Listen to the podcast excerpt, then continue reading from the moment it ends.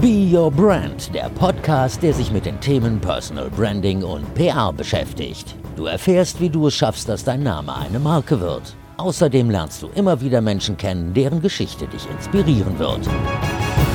Willkommen zur ersten Folge von Be Your Brand im Jahr 2021. Happy New Year! Ich hoffe, du bist gut in dieses Jahr gestartet und ich hoffe, du hattest auch ein bisschen Zeit, dich zu erholen. Ich hatte drei wunderbare Wochen Urlaub und habe ganz viele neue Ideen entwickelt und habe zwischendurch schon den ein oder anderen Podcast-Gast für dich angefragt.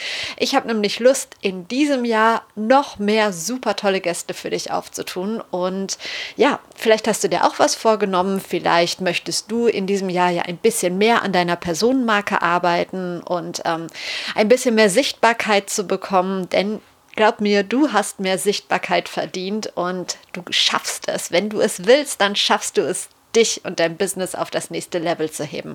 Solltest du dabei ein bisschen Unterstützung brauchen, du weißt, du kannst dich bei mir melden. Wir können ganz unverbindlich sprechen und vielleicht kann ich dir ein bisschen helfen. Und wenn wir zusammenarbeiten, bin ich sicher, dass wir das gemeinsam schaffen und ich verspreche dir, es wird auch noch Spaß machen. Aber jetzt kommen wir zur ersten Podcast-Folge in diesem Jahr.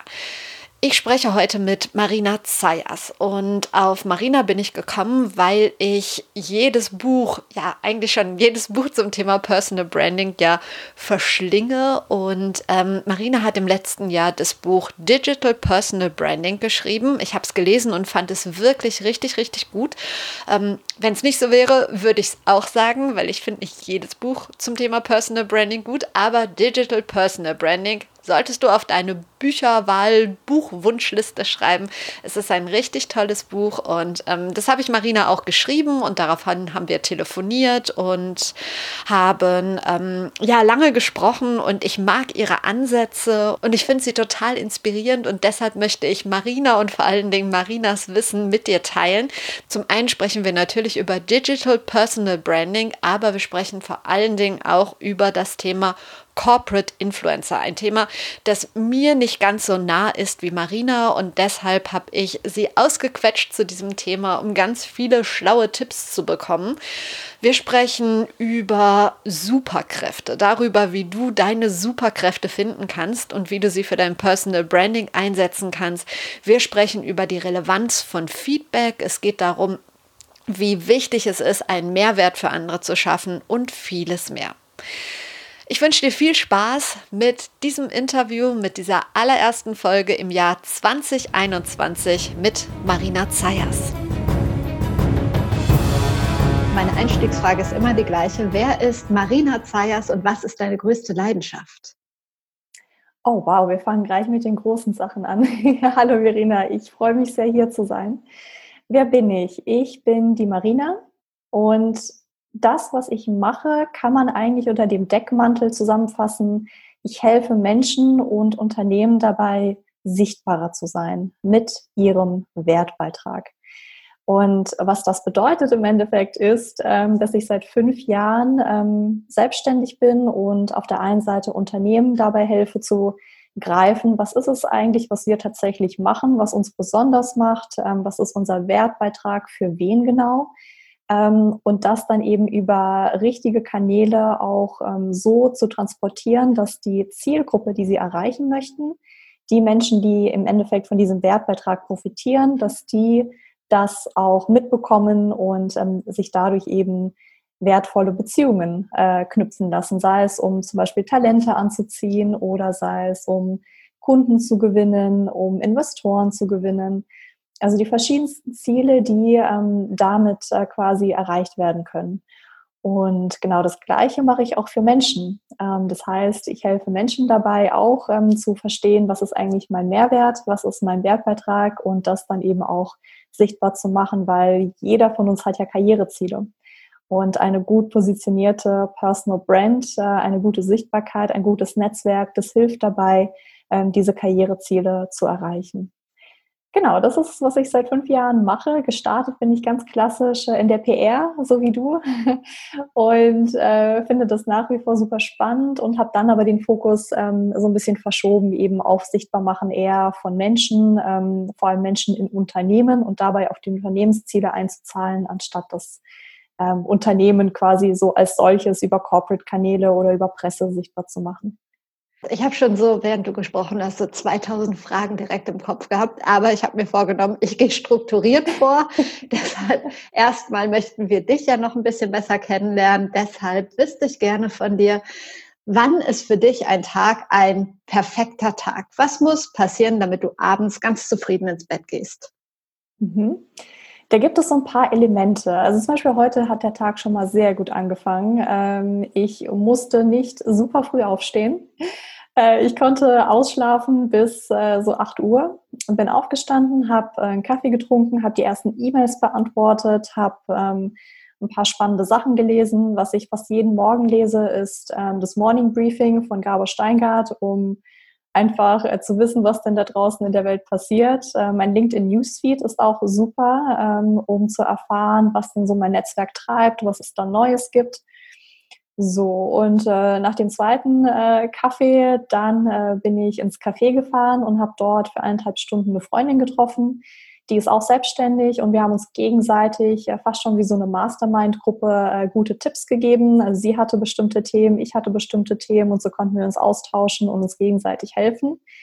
Äh, so ein Netzwerk an ähm, Selbstständigen oder generell an Menschen, die sich gegenseitig helfen können. Ähm, mit gutem Wissen, mit guten Erfahrungen ist echt Gold wert. Deswegen ist mir dieser Austausch so wichtig und den baue ich auch bewusst ein in meinen Berufsalltag. Es ist für mich nicht nur etwas, was ich am Wochenende mache. Ähm, also das hat schon mal ähm, sehr viel zu einem guten äh, Tag beigetragen.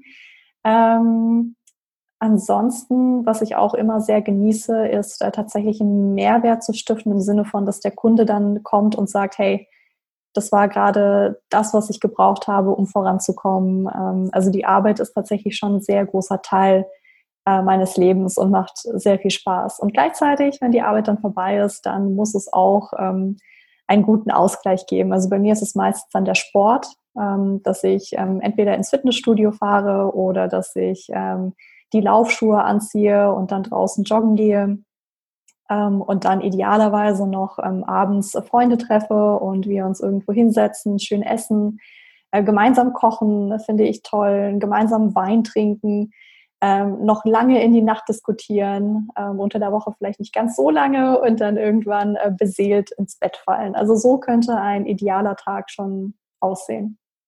Sehr schön. Könnte ich mich komplett anschließen. Ähm, kommen wir zum Thema Personal Branding. Auf dich aufmerksam geworden bin ich durch dein Buch, das gerade erst erschienen ist oder noch nicht so lange her. Es heißt Digital Personal Branding. Ich packe das auf jeden Fall in die Show Notes für alle, die es interessiert. Es ist ein super Buch. Jetzt an dich die Frage, wie kam es überhaupt dazu, dass dieses Buch entstanden ist? Mhm. Ähm, ja, vielen Dank. Es freut mich total. Du hattest mir auch geschrieben äh, auf LinkedIn, hattest gemeint, hey Marina, das ist ein richtig gutes Buch und das zu hören von jemandem, der sich ja auch sehr mit dem Thema auseinandersetzt und da auch ein Experte ist auf dem Gebiet, ähm, das ist wirklich Gold wert. Also es hat mich sehr gefreut. Ähm, wie ist es dazu gekommen? Also man muss auch sagen, ich habe relativ lange an dem Buch geschrieben, weil ich das immer mal so am Wochenende gemacht habe. Unter der Woche hatte ich irgendwie nie die Muße dazu und äh, wenn man sich dann entscheidet zwischen Kundenprojekt oder jetzt das Buch weiterschreiben, hat irgendwie Kundenprojekt immer gewonnen. Und das war ein bisschen schwierig. Aber ähm, wie hat es angefangen? Ich kannte ähm, eine Frau vom Springer Gabler Verlag, wo ich das Buch geschrieben habe. Von einer Buchvernissage. Also ähm, da war sie dort, weil sie ein Buch, ähm, ein Autor begleitet hatte bei seinem Buch. Und da habe ich sie kennengelernt. Und ähm, wir hatten viele Gemeinsamkeiten, unter anderem so das Thema Diversity, was uns interessiert und verbindet. Und ähm, so zwei Jahre später ähm, habe ich irgendwann gesagt, hey, äh, Juliane, lass uns doch mal gemeinsam treffen und äh, ein Käffchen trinken. Wir haben so viele gemeinsame Themen. Ich verfolge hier auf LinkedIn, was du immer wieder machst. Und ich hatte gar nicht das Buch im Hinterkopf, sondern wirklich nur den Austausch. Und dann haben wir uns getroffen und ähm, saßen noch wirklich zwei, drei Stunden, glaube ich, in diesem Café und ich muss ihr so, äh, ich erinnere mich gar nicht mehr so sehr, aber ich glaube, ich habe ihr so ähm, viel erzählt von Personal Branding und habe da wahrscheinlich so ein Leuchten in den Augen gehabt, dass sie dann irgendwann sagte, du Marina, schon mal dran gedacht, irgendwie ein Buch zu schreiben.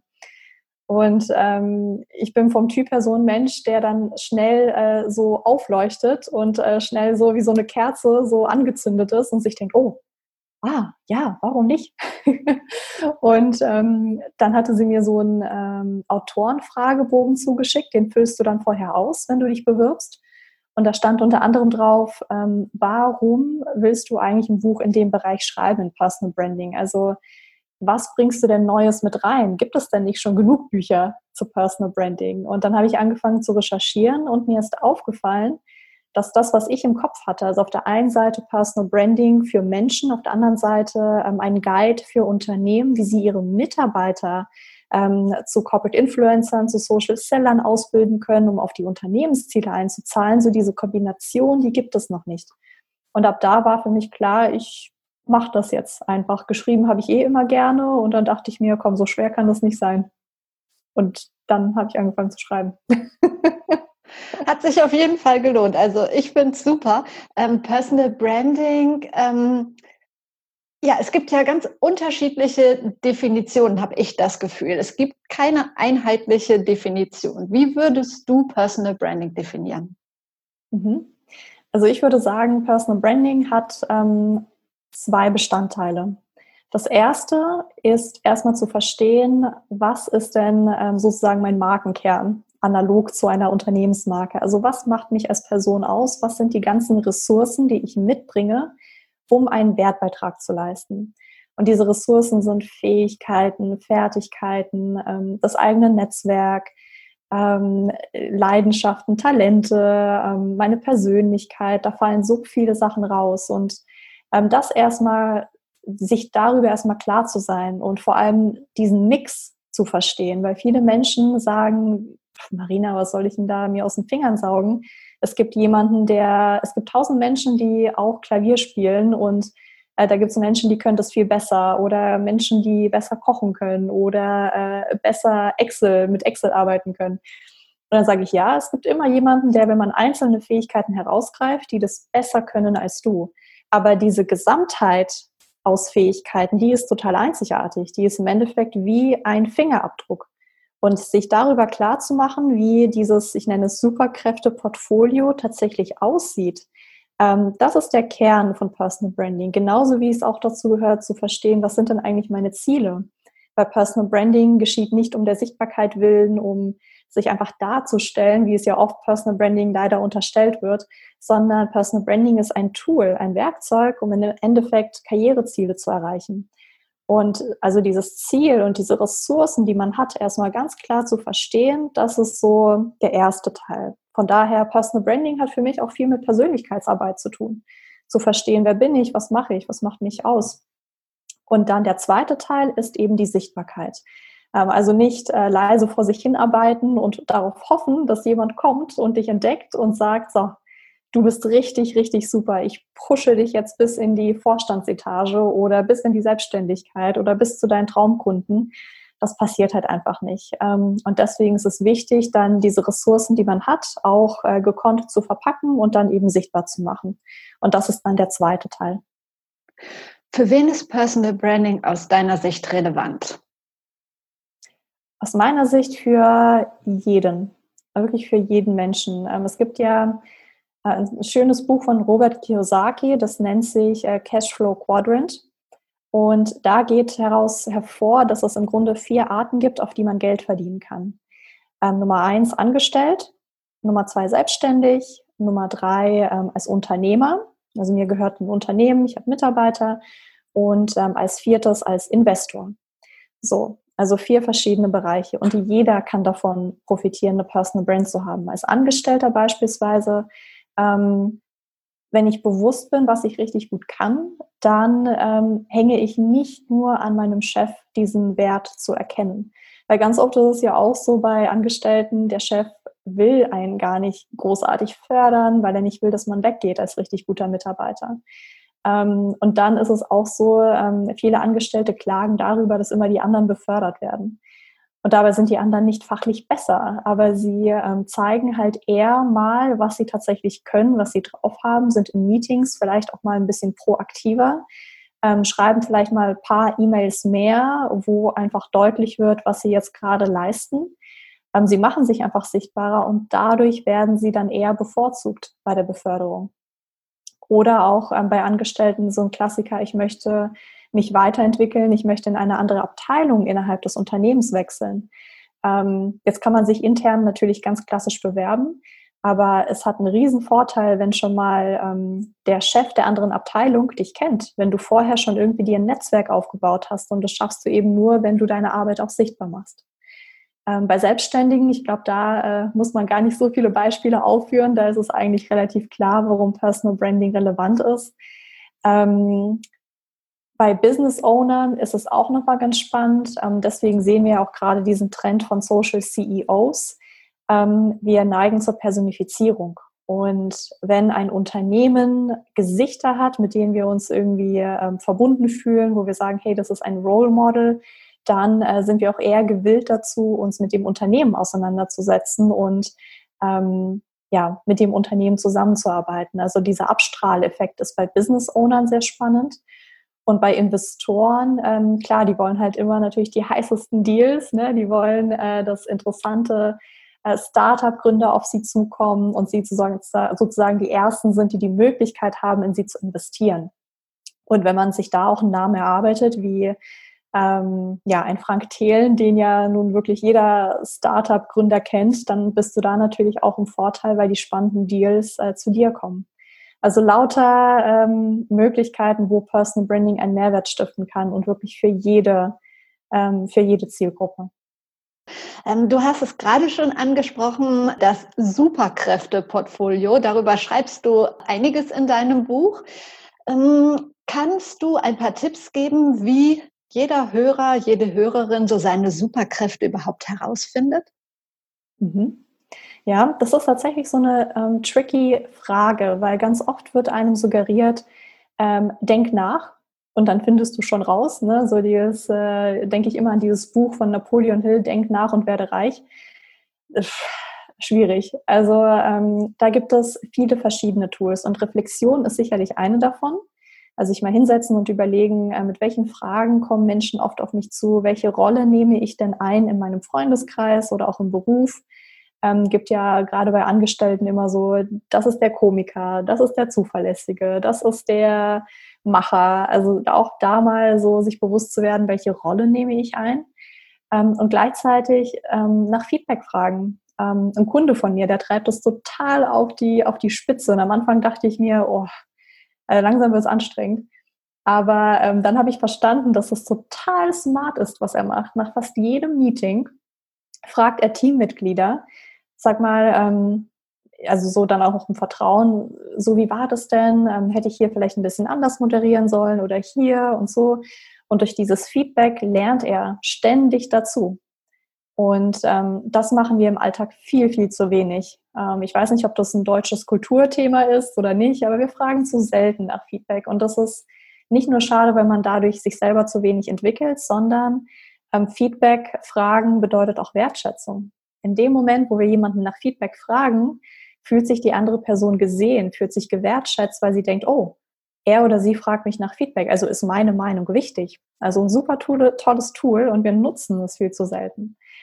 Ähm, dann gibt es natürlich so ein paar ähm, Tools äh, wie Fragebogen, die man nutzen kann. Also was ich ganz toll finde, ist der ähm, Gallup Strength Finder, ähm, wo man so seine fünf ähm, Stärken quasi rausbekommt nach so einem Fragebogen, den man so eine halbe Stunde ausfüllt, kostet, glaube ich, 50 Euro. Ähm, und diese Stärken werden dann auch näher erklärt. Und das gibt einem schon mal einen sehr schönen Leitfaden, ähm, in welche Richtung ähm, eigentlich so die Stärken verteilt sind, die man hat. Hilft einem auch nochmal ungemein, vor allem weil da auch Sachen aufgedeckt werden, die man vorher so nicht kannte. Ich äh, habe den Test jetzt auch vor kurzem wieder gemacht und ein paar Sachen waren offensichtlich und andere Sachen, wo ich dachte, oh, interessant, also sowas wie Einzelwahrnehmung als Stärke habe ich vorher noch nie gehört. Ähm, bedeutet im Endeffekt, dass du ähm, relativ gut darin bist, ähm, die Stärken anderer Menschen zu erkennen. Also einzelne Stärken zu erkennen, die die Person selber vielleicht gar nicht sieht. Äh, total spannend. Also es geht sehr ins Detail. Ähm, genau, das sind so die, die Wege. Und ansonsten auch nochmal Ganz toll ist das Zusammenarbeiten mit Trainern und Coaches. Ähm, ich habe jetzt über die Jahre mir wirklich ein tolles Netzwerk aufgebaut an Coaches und Trainern. Ähm, und zwar nicht im Sinne von, ich suche die irgendwo auf Google, dann bezahle ich denen viel Geld, ähm, sondern ich habe sie halt irgendwo kennengelernt durch Netzwerken, habe mich so ein bisschen mit denen äh, warm geredet äh, und habe irgendwann festgestellt, hey, von denen kann ich richtig viel lernen und habe die dann einfach gefragt, ob wir uns mal zusammensetzen können und ähm, sie im Tausch dafür, dass sie mich coachen, auch von mir was bekommen, zum Beispiel wie äh, baut man sein LinkedIn-Profil auf, wie postet man auf LinkedIn äh, für gut Reichweite. So, und dieses gegenseitige Coachen, ähm, das bringt auch ähm, sehr, sehr viel und schärft auch nochmal so seine eigene, seine eigene Persönlichkeit und seine eigenen Fähigkeiten. Also sehr, sehr, sehr wertvoll, sich da diese Leute wirklich zu suchen, gezielt. Im Buch schreibst du über einen Personal Branding Pitch, dass den eigentlich jeder haben sollte. Ähm, meine erste Frage, was ist das überhaupt, ein Personal Branding Pitch? Mhm. Ja, das ist entlehnt vom Elevator Pitch, was äh, Startups ja normalerweise haben, damit sie innerhalb von einer kurzen Zeit erklären können, was macht unser Startup eigentlich.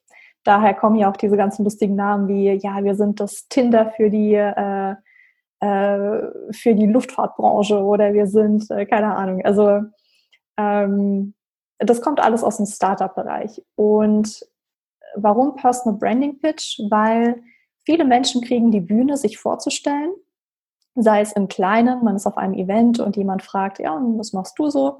Äh, oder natürlich auf einer Bühne. Ähm, und dann kriegen die Menschen diese Möglichkeit, sich vorzustellen, auch noch bei ihrer potenziellen Zielgruppe, und sie nutzen es nicht, weil sie diesen Pitch, diese Vorstellung sich nie überlegt haben vorher. Und dann reden sie ganz lange und reden, kommen nicht so richtig zum Punkt ähm, und es wird nicht so richtig klar beim Gegenüber, was macht denn die Person. Das ist so Standard, was ich immer wieder höre. Und gleichzeitig kommt noch dazu, dass unsere Titel ja auch immer länger und nichts aussagender werden. Also nicht mal das gibt einem eine Auskunft darüber, was man eigentlich macht. Und äh, dieser Personal Branding Pitch, den man sowohl dann im persönlichen Gespräch als auch zum Beispiel auf einem LinkedIn-Profil ähm, reinpflegen kann, der beantwortet die Frage, was ist mein Mehrwert, den ich erbringe, für wen und warum bin ich besonders gut darin, diesen zu erbringen. Und das ist was ganz anderes als ähm, was mache ich. Denn das ist äh, das, was mir meistens in LinkedIn-Profilen begegnet oder auch persönlich. Die Menschen erzählen dann, ja, ich mache, ich bin, anstatt ich helfe, ich ähm, ermögliche, ich und so weiter. Also man dreht die Perspektive um. Weg von ich mache hin zu, das ist der Mehrwert, den ich erbringe. Meine beiden Anschlussfragen, warum und äh, was enthält er, hast du auch schon beantwortet. Deshalb wunderbar. Sehr schön. Ähm, wie relevant ist eigener Content für eine Personal Brand? Sehr relevant. Äh, tatsächlich sehr relevant. Ähm, die besten Personal Brands, die ich kenne, können gut schreiben. Tatsächlich. Und wenn sie es nicht können, dann holen sie sich Unterstützung. Aber ähm, achten darauf, dass die Person, die für sie schreibt, ähm, ihre Gedanken gut kennt. Also sie setzen sich regelmäßig mit der Person zusammen, teilen ihre Ansichten, ihre Meinungen und so weiter. Und was bedeutet eigener Content? Ähm, kommt ja eigentlich aus dem digitalen Marketing. Ursprünglich äh, Content kann jetzt zum Beispiel eine Podcast-Folge sein oder kann ähm, ein Post auf LinkedIn sein oder ein Artikel auf LinkedIn sein oder ein Interview in ähm, einem Magazin. Also ganz viele Möglichkeiten, die man hat. Aber Content ist für mich auch ähm, ein Kurzvortrag vor zehn Personen in der eigenen Firma oder auf einer Bühne. Ähm, also viele, viele Formen, die es da gibt. Und ähm, im Endeffekt bedeutet Content, dass du halt äh, diesen Mehrwert, den du hast, auch tatsächlich sichtbar machst. Und dafür hast du ganz, ganz viele verschiedene Möglichkeiten. Und solange du einfach nur Content von anderen teilst, was ja auf LinkedIn ganz oft passiert, Menschen lesen irgendwas, nehmen den Link, teilen es dann. Ähm, der Klaus Eck, der nennt es immer äh, Klonkrieger. Das bringt halt nichts. Also eine Personal Brand lebt ganz viel davon, dass man seine Persönlichkeit reinbringt, also seine eigene Erfahrung, seine Meinung. Ähm, und das geht eben nicht, wenn man ähm, einfach nur Content von anderen immer wieder kaut, sondern ähm, es ist halt wichtig, die eigene Perspektive reinzubringen. Ich könnte dir dazu, glaube ich, noch eine Million Fragen stellen, aber ich wollte vor allen Dingen mit dir über das Thema Corporate Influencer sprechen, weil du da die absolute Fachfrau bist. Ähm, kannst du vielleicht für denjenigen, der den Begriff jetzt überhaupt nicht so richtig einordnen kann, mal kurz erklären, was ist ein Corporate Influencer?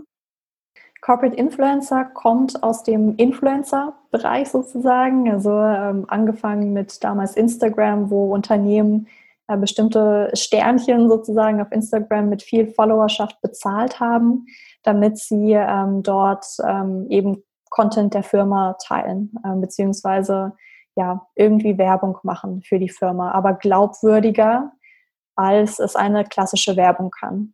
Ähm, und ganz am Anfang hat man zum Teil auch gar nicht erkannt, dass es irgendwie eine bezahlte Partnerschaft ist, eine bezahlte Werbung ist, weil das so natürlich aussah.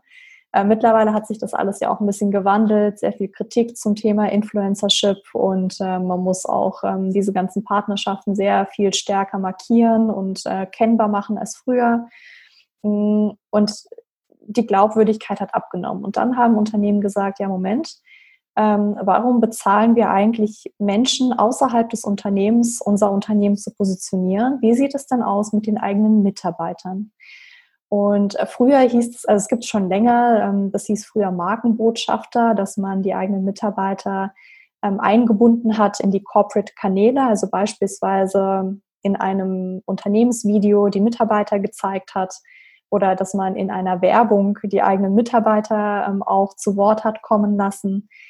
Und ähm, Corporate Influencer ist aber ganz anders als dieses sagen wir mal, alte, klassische ähm, Markenbotschafter, denn jetzt läuft das nicht über die Kanäle des Unternehmens, sondern über die eigenen Kanäle der Mitarbeiter. Die Mitarbeiter werden sichtbar und es ist nicht geskriptet von dem Unternehmen selbst. Also die schreiben nicht vor, bitte teile das und das und das, auch wenn es immer noch viele Unternehmen versuchen, sondern ähm, es geht wirklich um diese Symbiose aus meiner eigenen Personal Brand als Mitarbeiter, und ähm, der Marke des Unternehmens. Weil natürlich ähm, als Mitarbeiter ja, hat man immer noch natürlich diesen Abstrahleffekt von der Firma und andersrum. Und diese wird dann verknüpft zu dieser äh, Corporate Influencerschaft sozusagen. Und ähm, das ist auf jeden Fall sehr spannend, was da passiert, weil allein schon von der Reichweite her, äh, wenn man sich das so anschaut auf LinkedIn, ähm, die Reichweite der ähm, Unternehmensprofile ist deutlich geringer als die Reichweite von Personenprofilen. Und äh, deswegen ist es mit das Beste, was Unternehmen passieren kann für ihre eigene Reichweite, wenn die Mitarbeiter dort aktiv werden. Und sie genießen auch noch ähm, laut zum Beispiel Edelmann Trust Barometer, der jährlich rauskommt, viel mehr Vertrauen als die Corporate-Kanäle. Total nachvollziehbar, auch wenn es immer noch nicht alle Unternehmen kapiert haben, aber das ist ein anderes Thema. Meine Frage ist jetzt, was habe denn ich als Mitarbeiter davon, wenn ich für mein Unternehmen sichtbar werde? Werde ich dann finanziell irgendwie nochmal anders ausgeglichen oder was bringt mir das überhaupt? Mhm. Super gute Frage, weil äh, viele Unternehmen, die erkennen den Wert für sich, wollen dann Corporate Influencer Programme starten und sagen, hey, mach das und das und so und so und so und vergessen die Frage zu beantworten, ja, was bringt es denn für unsere Mitarbeiter? Ähm, und wenn man das nicht beantwortet hat, dann kriegt man auch die Mitarbeiter nicht dazu, wirklich mitzumachen. Also ähm, eine sehr, sehr wichtige Frage. Was haben die Mitarbeiter davon? Ähm, das hängt immer so ein bisschen davon ab, äh, was die Unternehmen auch da vorgeben. Also es gibt ja Corporate Influencer in verschiedenen Bereichen oder für verschiedene Zwecke. es gibt Corporate Influencer beispielsweise für das Thema Employer Branding und Recruiting. Da steckt das Unternehmensziel dahinter, eben mehr und bessere Bewerbungen ähm, zu erhalten, die Mitarbeiterbindung zu erhöhen. Ähm, dann gibt es von Unternehmensseite das Ziel, ähm, Sales ähm, zu pushen, mehr Leads zu generieren. Das ist dann aber eher Social Selling, ähm, wo die Mitarbeiter im Vertrieb befähigt werden, ähm, LinkedIn Xing besser zu nutzen, um dort auch in Kontakt zu treten mit potenziellen Kunden und auch dort ihre Expertenstatus, ihre Marke aufzubauen. Ähm, und da muss man halt als Mitarbeiter auch selber so ein Stück weit schauen, was bringt mir das. Also wenn man beispielsweise Social Seller ist, dann weiß ich, wenn ich da mitmache, dann pushe ich meinen eigenen Sales-Erfolg. Dann kriege ich am Ende des Jahres eine höhere Kommission, ich bin erfolgreicher in meinem Job. Ähm, das ist zum Beispiel bei Social Sellern ein Ziel. Ähm, darüber hinaus kann aber auch ein Ziel sein, okay, ich bin Social Seller und ich möchte aber auch noch ähm, innerhalb meiner Branche besser wahrgenommen werden und möchte vielleicht auch noch mal abseits von meinem Job als Verkäufer auch mal eingeladen werden, als Experte hier und dort zu sprechen. Also das können auch so Themen sein. Oder ich möchte ähm, in meiner Branche besser wahrgenommen werden, um dann später einen leichteren Jobwechsel zu machen, weil ich vielleicht nicht mehr bei ähm, auf der Kundenseite arbeiten möchte, sondern tatsächlich zu ähm, oder nicht mehr auf Beratungsseite arbeiten möchte, sondern zu dem Unternehmen wechseln möchte. Also verschiedenste Ziele. Bei ähm, Recruiting ähm, analog ist es sehr ähnlich. Also als Recruiter ähm, zum Beispiel, ein Corporate Influencer, schaffe ich es dadurch, attraktivere Bewerber anzuziehen, erfolgreicher in meinem Job.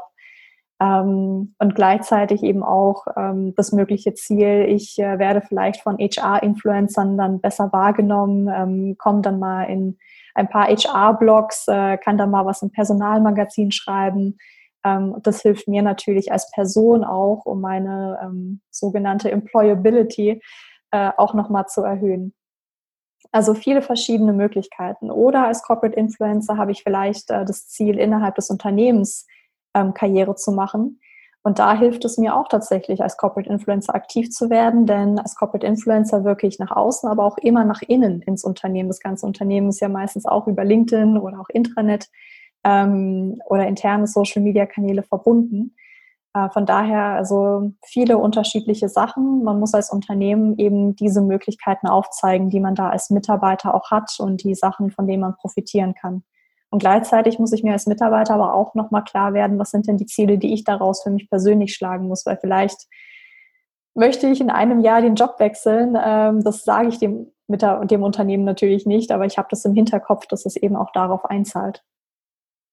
Was würdest du sagen oder gibt es da so eine Regel, ähm, wie viel ja, Persönliches ähm, da drin sein sollte und wie viel Firmencontent? So 50-50 oder kann man das sagen? Mm, also ich empfehle jedem, äh, so seine zwei bis drei Themen zu finden, seinen Themenfokus, über den die Person dann immer wieder postet, damit ähm, die Menschen auch einfach dann eine Verknüpfung haben mit, ah, die Person steht für diese Themen.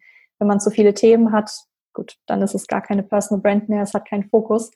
Ähm, und ich sage immer, ähm, so mindestens eins von diesen zwei bis drei Themen sollte schon irgendwie job-related sein, weil auch dann natürlich die Glaubwürdigkeit kommt. Also wenn ich ähm, ein Mitarbeiter im, im Controlling bin und dann über die Zukunft der, des Controllings schreibe, dann hat das natürlich eine Glaubwürdigkeit auch. Ähm, und dann zwei der anderen Themen. Das zweite Thema könnte vielleicht irgendwas mit der Branche zu tun haben, des Arbeitgebers, bei dem ich arbeite. Und das dritte kann dann völlig frei sein. Und wenn es nur zwei Themen sind, dann kann ein Thema auch völlig davon entkoppelt sein. Und ich kann zum Beispiel ähm, auch mal etwas über Sport schreiben, ähm, solange es natürlich immer auch irgendwo einen Businessbezug hat, wenn man jetzt auf Business-Kanälen unterwegs ist. Also was ich immer sehr schön finde, ist so dieser Vergleich was habe ich von äh, zehn Jahre Karate für meinen Job gelernt als Controller. Ähm, solche Las Sachen lassen sich schön verbinden. Oder äh, vielen Menschen liegt ja momentan das Thema Nachhaltigkeit oder Diversity am Herzen. Auch das kann man ruhig ähm, in seinen Themen immer wieder aufgreifen. Du gehst ja in Unternehmen und befähigst Mitarbeiter, das äh, zu machen, sichtbarer zu werden und gibst ihnen da so, so äh, Strategien mit an die Hand, so wie ich es verstanden habe.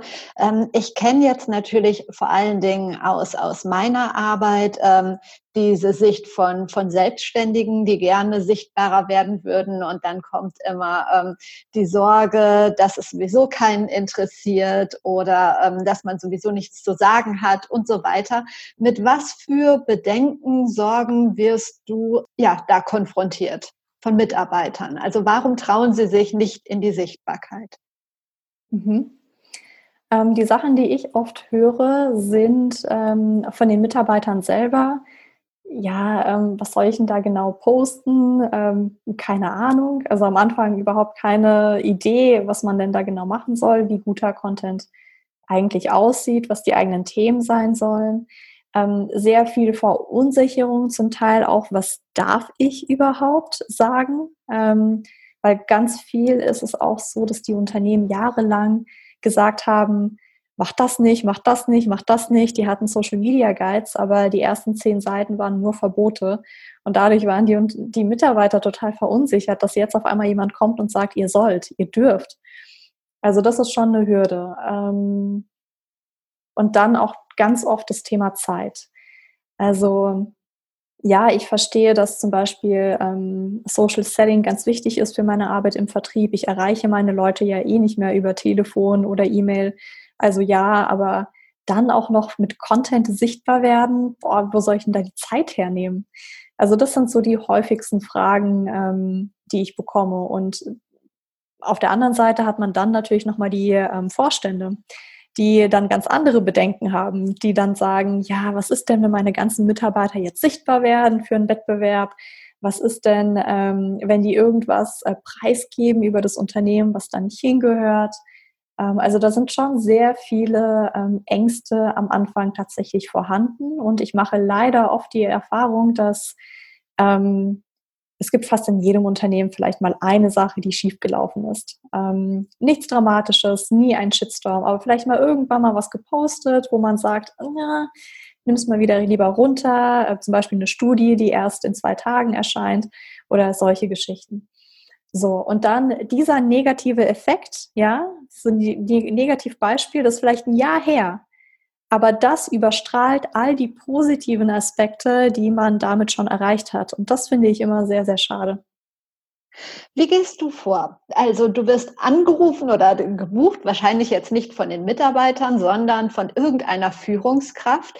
Dann gehst du ins Unternehmen. Nimmst du dir dann erst die Führungskräfte vor und redest mit denen ähm, oder direkt alle? Wie läuft sowas? Management Buy-in ist tatsächlich super, super wichtig. Also wenn die Vorstände schon nicht überzeugt sind, ähm, dann wird es meistens schwierig. Und das heißt nicht, dass alle Vorstände überzeugt sein sollen. Aber ähm, eine gewisse kritische Masse muss zumindest bereit sein, es auszuprobieren. Und zwar nicht ausprobieren im Sinne von, okay, jetzt mach mal einen Workshop und wenn dann nicht alles super perfekt läuft und wir nicht äh, sehen, dass es sich in den Kennzahlen niederschlägt, dann war es das. Also das braucht auch eine gewisse Zeit.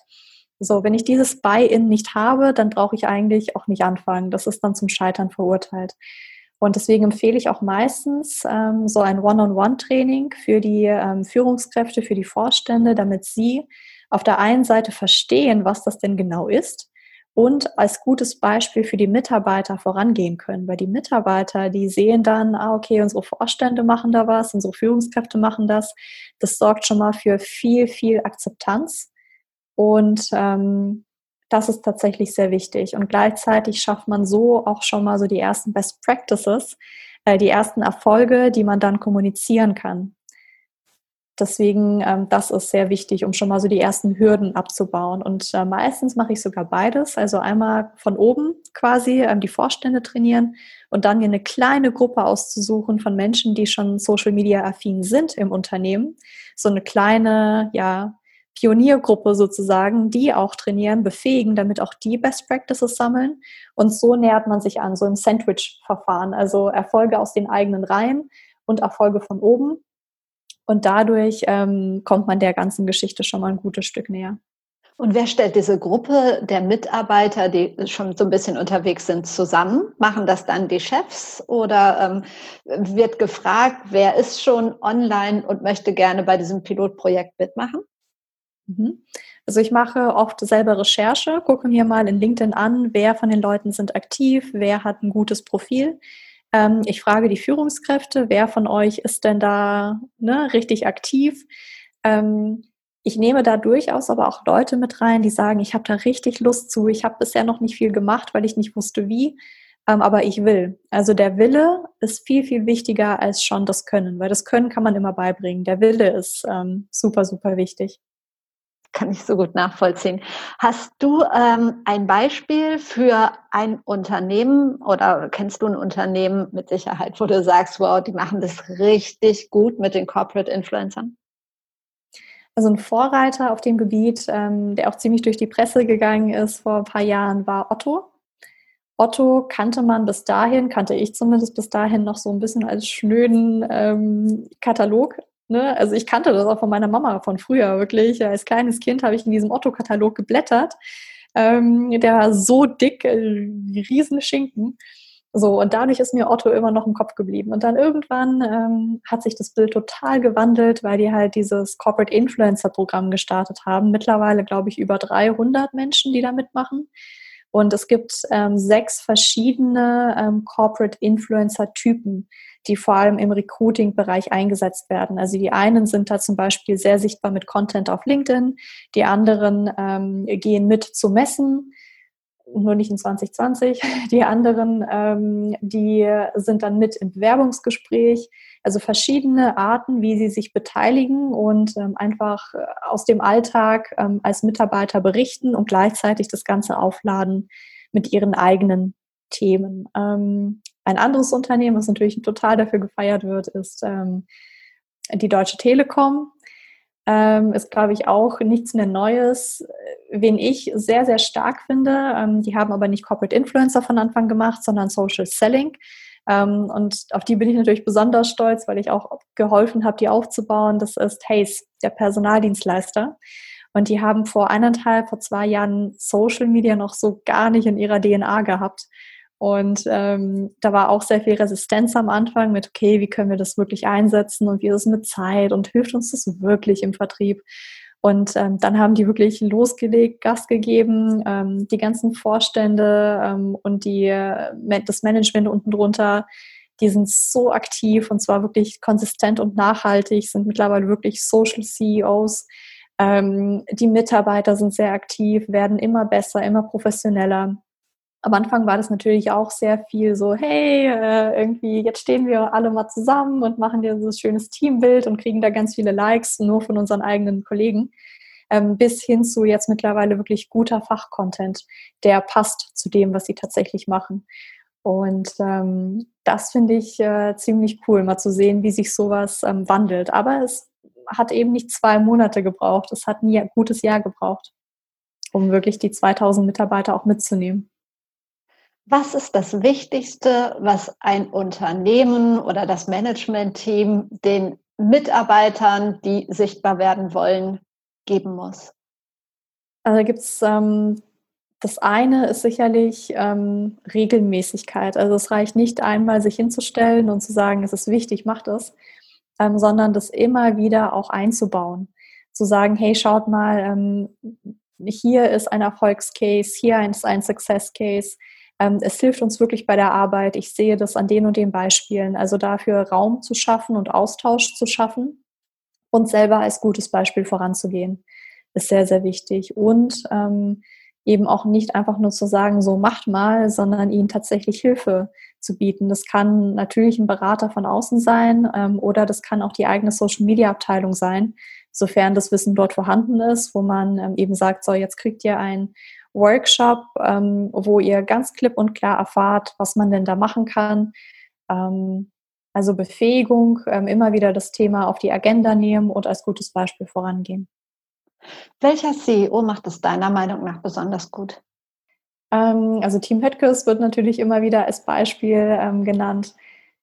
Und auch zu Recht, weil man merkt halt, klar macht er das nicht alles selber, er schreibt es nicht, nicht alles selber, aber ich bin mir ziemlich sicher, dass er mit äh, den Verantwortlichen zusammensitzt und da seine Ideen drin sind. Ähm, dass er immer wieder sagt, hey, schau mal, das habe ich als Idee, das habe ich als Idee und das könntest du doch mal machen. Ähm, wer noch? Ja, generell muss ich sagen, ist es halt schon noch äh, bei vielen immer wieder so ein paar Themen, wo ich sage, ah, das muss noch mal ein bisschen anders sein, das muss noch ein bisschen anders sein. Ähm, also zum Beispiel der Oliver Beete von der Allianz, der macht es auch schon ganz gut, aber da wünschte ich mir an vielen Stellen noch ein bisschen mehr Persönlichkeit, noch ein bisschen mehr ne, so ähm, aus sich rauskommen. Das sind, glaube ich, so die, die, die mir jetzt spontan einfallen. Denkst du, Corporate Influencer passen in jede Branche oder gibt es Branchen, die du komplett ausschließen würdest, wo du sagst, nee, da, da würde ich sofort davon absehen? Also die Branchen, die sich für Corporate Influencer besonders gut eignen ähm, oder nicht besonders gut eignen, ich finde, die gibt es eigentlich nicht. Ähm, für mich hat es äh, viel mehr damit zu tun, wie die Kultur des Unternehmens ist und ob die Kultur bereit ist, sowas tatsächlich äh, voranzubringen oder nicht. Wenn es zu viele Menschen im Unternehmen gibt, die kritisch sind, gerade ganz weit oben, wie angesprochen, dann wird es schwierig. Wenn im Unternehmen sehr viele Menschen ähm, ja einfach sehr im Silo-Denken verhaftet sind, wenn sie sagen, also jetzt großartig mein Wissen teilen und so. Ich merke, dass vor allem Mittelständler sich da noch sehr schwer tun. Das ist halt ganz noch oft so diese Zurückhaltung und dieses, ja, wir sind ein Familienunternehmen, wir sind ein bisschen zurückhaltender, so, wir müssen jetzt nicht alles nach ähm, draußen blasen und so. Also die sehen Personal Branding und damit auch Corporate Influencership sehr stark so als Selbstdarstellung. Ähm, da ist es dann schon ein bisschen schwieriger.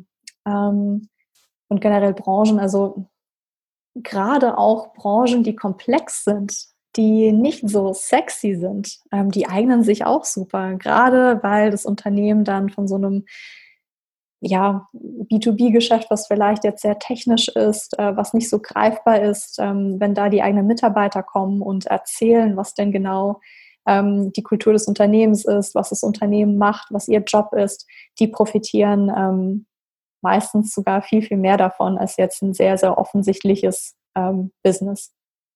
Was ich noch gerne wissen möchte von dir, wie hat denn deine persönliche Personal Branding Reise begonnen? das ist eine schöne Frage, die frage ich auch immer sehr gerne.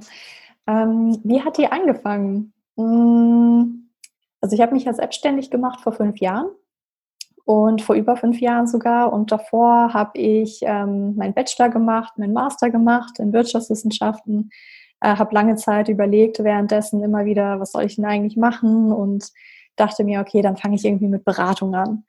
Ähm, weil dann kannst du sehr viel erleben innerhalb kurzer Zeit und habe dann gesehen, es gibt sowas wie Kommunikationsberatung, also nochmal ein bisschen spezifischer. Und ich dachte mir, hey, ich schreibe gerne und ähm, dann passt das irgendwie. Und dann habe ich angefangen bei einer Kommunikationsberatung ähm, habe da ein halbes Jahr gearbeitet und habe dann gemerkt, boah, irgendwie fehlt mir das Social Media. Das ist, war noch sehr klassisch, wirklich auf PR, Journalisten, ähm, auch auf interne Kommunikation ausgerichtet, aber wenig Social Media. Und es war mir irgendwie alles ein bisschen zu, zu strikt, zu streng.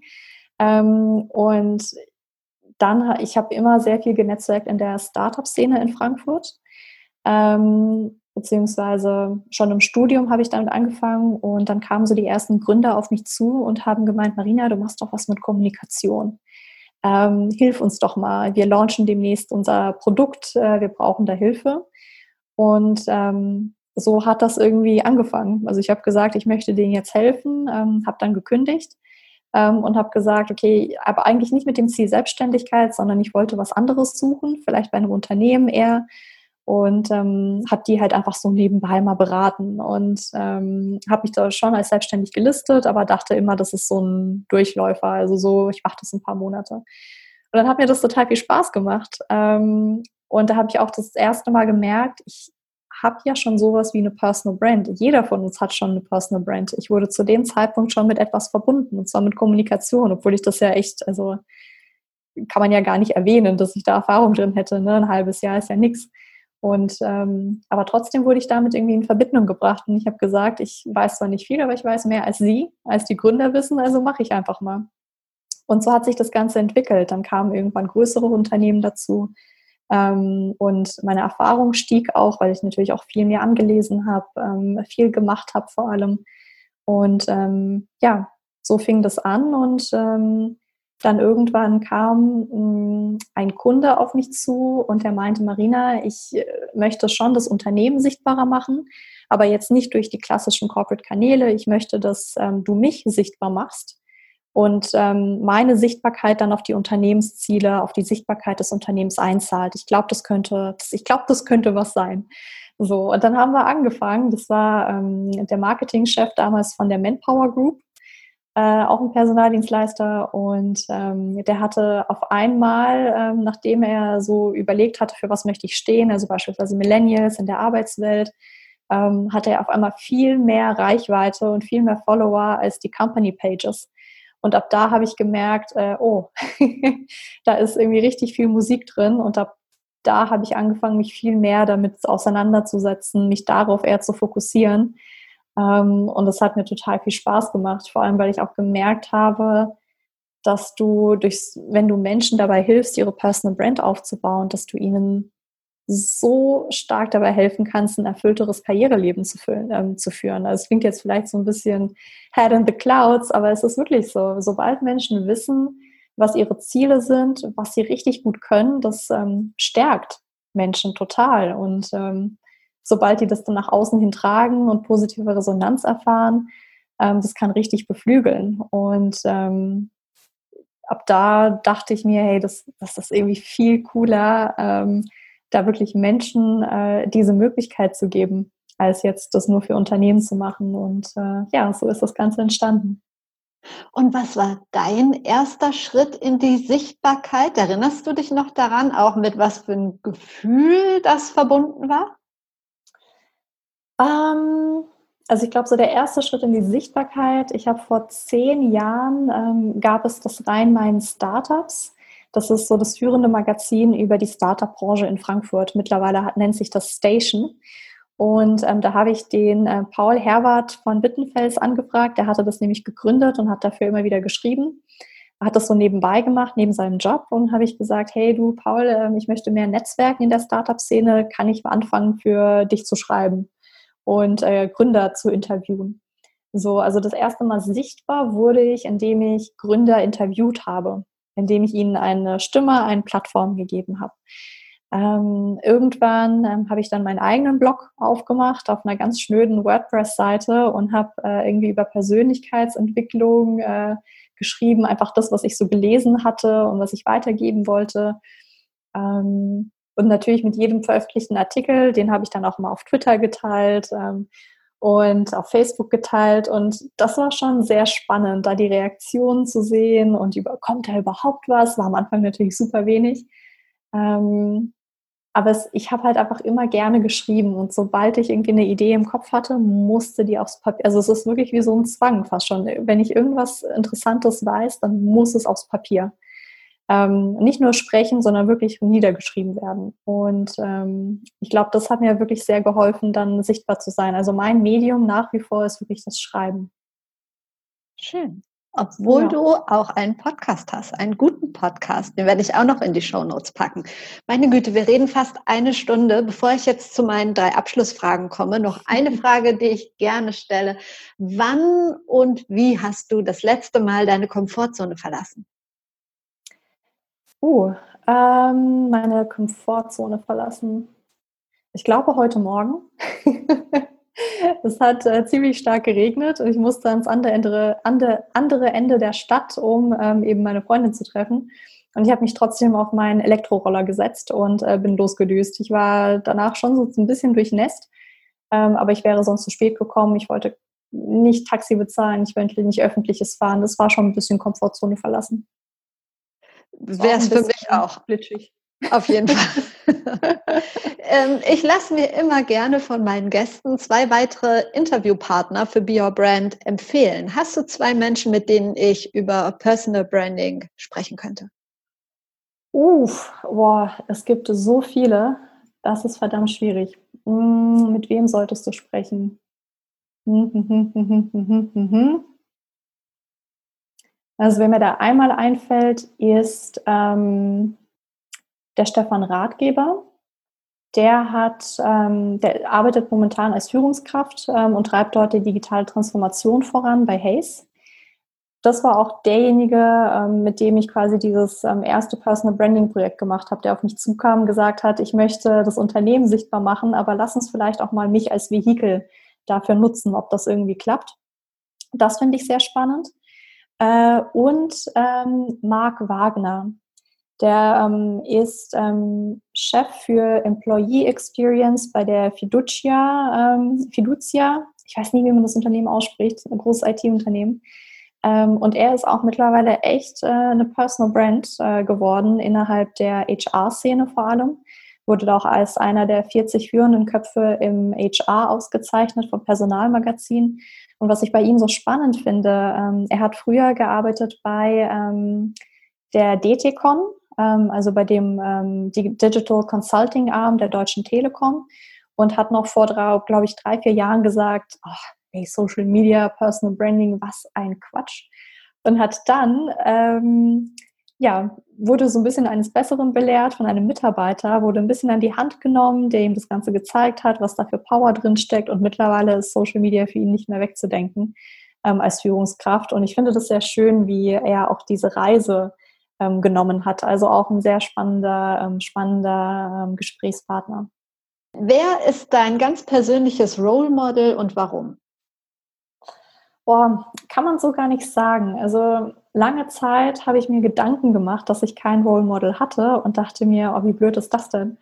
Äh, weil diese Frage irgendwie doch relativ oft äh, so aufkam. Ähm, und dann bin ich irgendwann dabei stehen geblieben, dass ich einfach sehr, sehr viele Role Model habe, aber halt für verschiedene, für verschiedene Bereiche. Also es gibt so viele Menschen. Ich sage immer, jeder Mensch hat eine gewisse Superpower. Jeder. Ähm, und von jedem Menschen kann man eine kleine gewisse Superpower mitnehmen. Oder zum Beispiel von dem Kunden, den ich erzählt hatte, der immer nach Feedback fragt und sich dadurch halt konstant weiter verbessert. Ähm, ich sage auch immer, ähm, it takes a village to build a personal brand. das heißt, sich wirklich umzuschauen in seinem Netzwerk, wer sind denn die Menschen, die bestimmte Sachen richtig gut machen? Was kann ich mir davon quasi abgucken? Von wem kann ich was lernen, um auch meine eigene äh, Persönlichkeit nochmal weiterzuentwickeln, um meinen äh, Fähigkeitenkoffer nochmal weiterzuentwickeln? Also von daher, ja, eigentlich so das ganze Netzwerk, was ich habe, ist mein Role Model. Ganz kurze Zwischenfrage. Was ist denn dann deine absolute Superpower? Netzwerken absolut Netzwerken. Ich liebe es, äh, Menschen kennenzulernen, zu erfahren, was die so machen. Und äh, vor allem liebe ich es, Menschen gemeinsam zu vernetzen. Also wenn ich sehe in einem Gespräch, ah, sie hat gerade von da und davon gesprochen und vor einem Monat habe ich den getroffen, der hat auch davon gesprochen, zack, direkt vernetzen. Und ähm, ich finde das so cool, was da immer wieder draußen steht, wenn diese Menschen dann sich zusammen austauschen. Ähm, also total cool. Und auch digitales Netzwerken. Das äh, vernachlässigen viele. Ich habe tatsächlich über LinkedIn ähm, schon zum Beispiel auch Freundschaften geschlossen. Also wirklich Menschen, mit denen ich mittlerweile sehr viel analog irgendwie äh, Kaffee trinken gehe und mich mit denen austausche und so gemeinsam Projekte mache. Ähm, also definitiv das Netzwerken. Ich sage auch immer, ich ja mit der größte Erfolg in meiner Karriere kam durchs Netzwerken, durch das Kennen von äh, Menschen, mich mit ihnen austauschen, ähm, ihnen einen Mehrwert bieten und ähm, dadurch eben auch einen Mehrwert von ihnen zurückbekommen. Kann ich sehr gut nachvollziehen. Und meine allerletzte Frage, das beste Buch, das du je gelesen hast? Wow, bam, das ist eine große Frage. Mm, wir waren ja gerade beim Thema Netzwerken, deswegen kann ich ähm, von Keith Ferrazzi Never Eat Alone empfehlen. Da geht er sehr stark auf das Thema Netzwerken ein und was man alles machen kann, um ein besserer Netzwerker zu sein, um ein starkes Netzwerk aufzubauen. Ähm, und davon kann, glaube ich, jeder mindestens zehn Sachen mitnehmen. Also es ist ein sehr kompaktes Buch. Vielen Dank für deine Zeit und die tollen Antworten. Vielen Dank, Verena. Und äh, ich freue mich auch schon. Wir äh, drehen den Spieß ja auch nochmal um demnächst. Mhm. und dann darf ich dich interviewen. Und ich habe jetzt schon so, äh, während, während, du mich gefragt hast, äh, ratterte es bei mir wild im Kopf, wo ich dachte, ah, okay, die, äh, die Frage will ich Verena stellen. ich bin sehr gespannt. Das war sie, die erste Podcast-Folge im Jahr 2021 von Be Your Brand. Ich hoffe, du konntest was draus mitnehmen aus dem Gespräch mit Marina.